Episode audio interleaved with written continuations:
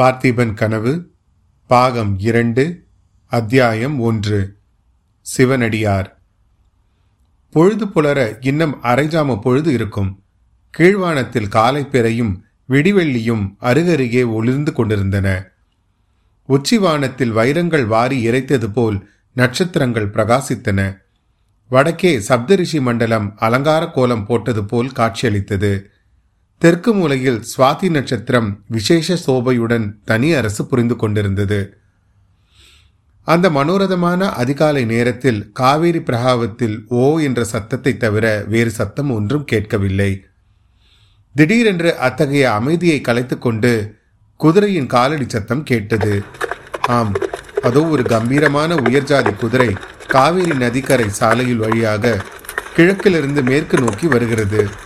அது விரைந்து ஓடி வரவில்லை. சாதாரண நடையில்தான் வருகிறது. அந்த குதிரை மீது ஆஜானுபாகுவான ஒரு வீரன் அமர்ந்திருக்கிறான். போதிய வெளி வெளிச்சம் இல்லாமையால் அவன் யார் எப்படிப்பட்டவன் என்று அறிந்து கொள்ளும்படி அங்க அடையாளங்கள் ஒன்றும் தெரியவில்லை. நெடுந்தூரம் விரைந்து ஓடி வந்த அக்குதிரையை இனிமேலும் விரட்ட வேண்டாம் என்று அவ்வீரன் அதை மெதுவாக நடத்தி வந்ததாக தோன்றுகிறது. அவன் தான் சேர வேண்டிய இடத்துக்கு கிட்டத்தட்ட வந்துவிட்டதாகவும் காணப்பட்டது. அவனுக்கு வலது புறத்தில் காவேரி நதியின் பிரவாகம். இடது புறத்திலோ அடர்ந்த மரங்களும் புதர்களும் நிறைந்த காடாக தோன்றியது. வீரன் இடது புறத்தையே உற்று பார்த்து கொண்டு வந்தான். ஓரிடத்துக்கு வந்ததும் குதிரையை இடதுபுறமாக திருப்பினான். குதிரையும் இந்த இடத்தில் திரும்பி பழக்கப்பட்டது போல் அனாசயமாக செடி கொடிகள் அடர்ந்த காட்டுக்குள் புகுந்து சென்றது. கவனித்து பார்த்தால் இந்த இடத்தில் ஒரு குறுகிய ஒற்றை பாதை போவது தெரிய வரும் அந்த பாதை வழியாக குதிரை மிகவும் சிரமப்பட்டு கொண்டுதான் சென்றது. இரண்டு பக்கங்களிலும் நெருங்கி வளர்ந்திருந்த புதர்களும் கொடிகளும் மேலே கவர்ந்திருந்த மரக்கிளைகளும் குதிரை எளிதில் போக முடியாதபடி செய்தன. குதிரை மீதிருந்த வீரனோ அடிக்கடி குனிந்தும் வளைந்து கொடுத்தும் சில சமயம் குதிரையின் முதுகோடு முதுகாய் படுத்துக்கொண்டும் மரக்கிளைகளினால் கீழே தள்ளப்படாமல் தப்ப வேண்டியதாய் இருந்தது. இத்தகைய பாதை வழியாக கொஞ்ச தூரம் சென்ற பிறகு திடீரென்று சிறிது இடைவேளையும் ஒரு சிறு கோயிலும் தென்பட்டன. கோயிலுக்கு எதிரே பிரம்மாண்டமான யானை குதிரை முதலிய வாகனங்கள் நின்றதை பார்த்தால் அது ஐயனார் கோயிலாகத்தான் இருக்க வேண்டும் என்று ஊகிக்கலாம். வேண்டுதலுக்காக பக்தர்கள் செய்து வைத்த அந்த மண் யானை குதிரைகளில் சில வெகு பழமையானவை சில புத்தம் புதியவை. அவற்றின் மீது பூசிய வர்ணம் இன்னும் புதுமை அழியாமல் இருந்தது. பலிப்பீடம் துவஜஸ்தம்பம் முதலியவை அங்கு காணப்பட்டது. கீழ்வானம் வெளுத்து பலபலவென்று பொழுது விடியும் சமயத்தில் மேற் சொன்ன வீரன் குதிரையின் மீது அங்கே வந்து சேர்ந்தான். வீரன் குதிரையிலிருந்து கீழே இறங்கி அவசர அவசரமாக சில அதிசயமான காரியங்களை செய்யத் தொடங்கினான். மண் யானைகளுக்கும் மண் குதிரைகளுக்கும் மத்தியில் தான் ஏறி வந்த குதிரையை நிறுத்தினான். குதிரை மீது கட்டியிருந்த ஒரு மூட்டையை எடுத்து அவிழ்த்தான். அதற்குள் இருந்த புலித்தோல் ருத்ராட்சம் பொய் ஜடாமுடி முதலியவைகளை எடுத்து தரித்துக் கொள்ள தொடங்கினான். சற்று நேரத்தில் பழைய போர் வீரன் உருவம் அடியோடு மாறி திவ்ய தேஜசுடன் கூடிய சிவயோகியாக தோற்றம் கொண்டான். ஆம் வெண்ணாற்றங்கரையில் ரணகலத்தில் பார்த்தீபனுக்கு வரமளித்த சிவனடியார்தான் இவர். தம்முடைய பழைய உடைகளையும் ஆபரணங்களையும் ஆயுதங்களையும் மூட்டையாக கட்டி உடைந்து விழுந்திருந்த மண் யானை ஒன்றின் பின்னால் வைத்தார் அந்த சிவயோகி. குதிரையை ஒரு தடவை அன்புடன் தடவி கொடுத்தார். குதிரையும் அந்த சமிகையை தெரிந்து கொண்டது போல் மெதுவான குரலில் கனைத்தது. பிறகு அங்கிருந்த சிவனடியார் கிளம்பி ஒற்றையடி பாதை வழியாக திரும்பிச் சென்று காவேரி கரையை அடைந்தார். மறுபடியும் மேற்கு நோக்கி நடக்க ஆரம்பித்தார். ஒரு நாழிகை வழி நடந்த பிறகு சூரியன் உதயமாகும் தருணத்தில் இந்த சரித்திரத்தின் ஆரம்ப அத்தியாயத்தில் நாம் பார்த்திருக்கும் தோணித்துறைக்கு வந்து சேர்ந்தார். அங்கே படகோட்டி பொன்னனுடைய குடிசைக்கு அருகில் வந்து நின்று பொன்னா என்று கூப்பிட்டார். உள்ளிருந்து சாமியார் வந்திருக்கிறார் வள்ளி என்று குரல் கேட்டது. அடுத்த வினாடி பொன்னன் குடிசைக்கு வெளியில் வந்து சிவனடியார் காலில் விழுந்தான். அவன் பின்னோடு வள்ளியும் வந்து வணங்கினாள்.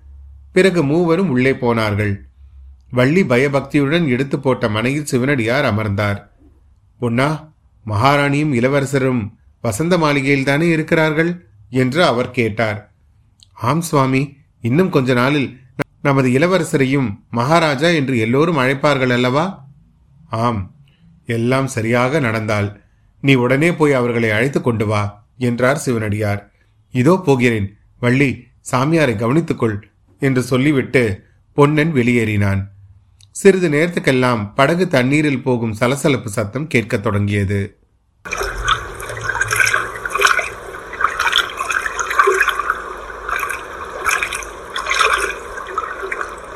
அத்தியாயம் ஒன்று நிறைவுற்றது.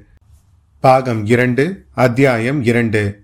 வம்புக்கார வள்ளி பொன்னன் போனதும் வள்ளி சிவனடியாருக்கு மிகுந்த சிரத்தையுடன் பணிவடைகள் செய்யத் தொடங்கினாள். அவருடைய காலை அனுஷ்டானங்கள் முடிவடைந்ததும் அடுப்பில் சுட்டு கொண்டிருந்த கம்பு அடையை சுட சுட கொண்டு வந்து சிவனடியார் முன்பு வைத்தாள். அவர் மிக்க ருசியுடன் அதை சாப்பிட்டுக் கொண்டே வள்ளியுடன் பேச்சு கொடுத்தார். வள்ளி ராணி எப்படி இருக்கிறாள்? தெரியுமோ? என்று கேட்டார் சிவனடியார். இளவரசர் பக்கத்தில் இருக்கும் போதெல்லாம் தேவி தைரியமாகத்தான் இருக்கிறார். அவர் அப்பால் போனால் கண்ணீர் விட தொடங்கி விடுகிறார் என்றாள் வள்ளி. பிறகு சுவாமி இளவரசர் நிஜமாக மகாராஜா ஆகிவிடுவாரா? அவருக்கு ஏதாவது நேர்ந்து விட்டால் ராணி பொறுக்க மாட்டார் உயிரையே விட்டு விடுவார் என்றாள். எனக்கு என்ன தெரியும் அம்மா? கடவுளுடைய சித்தம் எப்படியோ அப்படித்தான் நடக்கும். உனக்கு தெரிந்தவரை ஜனங்கள் என்ன சொல்லிக் கொண்டிருக்கிறார்கள்? ஜனங்கள் எல்லோரும் இளவரசர் பக்கம்தான் இருக்கிறார்கள். பல்லவ அதிகாரம் ஒழிய வேண்டும் என்றுதான் ஆசைப்படுகிறார்கள். பார்த்திப மகாராஜாவின் வீரமரணத்தை பற்றி பார்த்திப மகாராஜாவின் வீரமரணத்தை பற்றி தெரியாத குழந்தைகள் கூட இங்கே கிடையாது. சுவாமி அந்த செய்தியை தாங்கள் தானே ஆறு வருஷத்துக்கு முன்னால் எங்களுக்கு வந்து சொன்னீர்கள்? அதை நானும் ஓடக்காரரும் இதுவரையில் லட்சம் ஜனங்களுக்காவது சொல்லியிருப்போம் என்றாள். நானும் இன்னும் எத்தனையோ பேரிடம் சொல்லி இருக்கிறேன் இருக்கட்டும். மாரப்ப பூபதி எப்படி இருக்கிறான்? இப்போது உன் பாட்டனிடம் ஜோஷியம் கேட்க அவன் வருவதுண்டா? அதை ஏன் கேட்கிறீர்கள்? அடிக்கடி வந்து கொண்டுதான் இருக்கிறான். உடனே எதையோ நினைத்து கொண்டவள் போல் இடி இடி என சிரித்தாள். என்னத்தை கண்ட அம்மா இப்படி சிரிக்கிறாய்? என்னுடைய மூஞ்சியை பார்த்தா இல்லை சுவாமி. மாரப்ப பூபதியின் ஆசை இன்னதென்று உங்களுக்கு தெரியுமா? காஞ்சி சக்கரவர்த்தியின் மகளை இவன் கட்டிக்கொள்ளப் போகிறானாம். கல்யாணத்துக்கு முகூர்த்தம் வைக்க வேண்டியதுதான் பாக்கி. சிவனடியாரின் முகத்தில் ஒரு நொடி நேரம் இருண்ட மேகம் படர்ந்தது போல் தோன்றியது. உடனே அவர் புன்னகையை வருவித்துக் கொண்டு உனக்கென அதில் இவ்வளவு சிரிப்பு? சக்கரவர்த்தியின் மகள் எங்கே? இந்த பேதை மாரப்பன் எங்கே? உலகத்தில் அப்படி ஆண் பிள்ளைகளே அற்று போய்விடவில்லையே. நரசிம்ம பல்லவரின் மகளை இந்த கோழை பயந்தாங்குழிக்கா கொடுப்பது? ஆனால் உன் பாட்டன் தான் மாரப்பனை இப்படி பைத்தியமாய் அடித்து விட்டான். இல்லாத பொல்லாத பொய் ஜோசியங்களை எல்லாம் சொல்லி. அப்படி சொல்லாவிட்டால் அந்த பாவி என் பிராணனை வாங்கியிருப்பான் சுவாமி. போகட்டும் சக்கரவர்த்தியின் குமாரி ரொம்ப அழகாமே. நிஜம்தானா? நீங்கள் பார்த்திருக்கிறீர்களா? சிவனடியார் புன்னகையுடன் பார்த்திருக்கிறேன் அம்மா பார்த்திருக்கிறேன். ஆனால் அழகை பற்றி எனக்கு என்னம்மா தெரியும்? நானே ஒரு துறவி. எங்கள் ராணியை விட அழகா இருப்பாளா? சொல்லுங்கள். உங்கள் ராணி அவ்வளவு அழகா என்ன? எது? எங்கள் ராணியா? இல்லை இல்லை. எங்கள் ராணி அழகே இல்லை. சுத்த அவலட்சணம். உங்கள் சக்கரவர்த்தி மகள்தான் ரதி. என்ன வள்ளி இப்படி கோபித்துக் கொள்கிறாயே?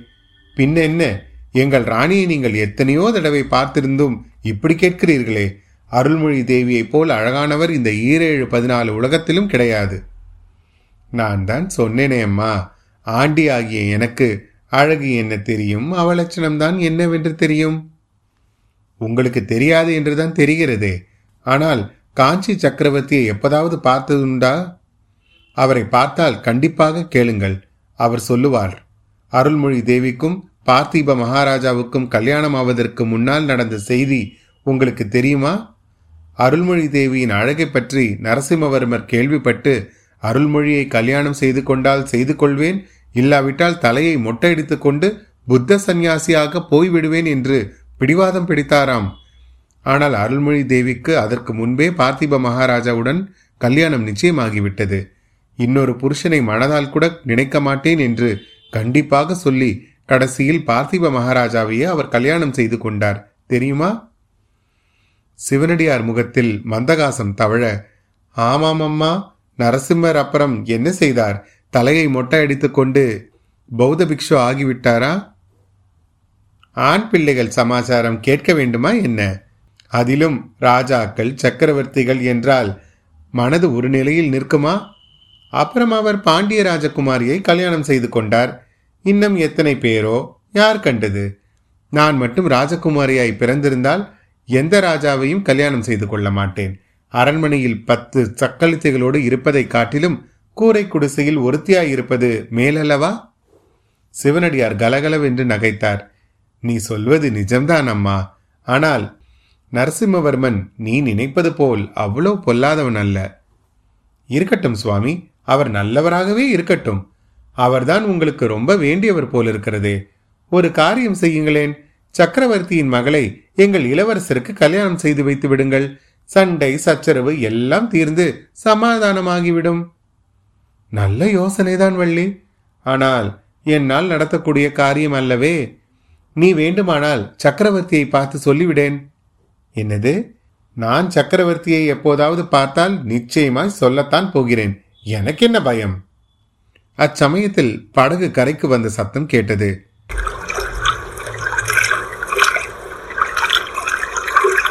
படகு வந்துவிட்டது என்று சொல்லிக்கொண்டே குடிசைக்கு வெளியே வந்தாள். அத்தியாயம் இரண்டு நிறைவுற்றது. மீண்டும் உங்களை அடுத்த அத்தியாயத்தில் சந்திக்கும் வரை உங்களிடமிருந்து விடைபெறுவது உங்கள் அசோக். நன்றி வணக்கம்.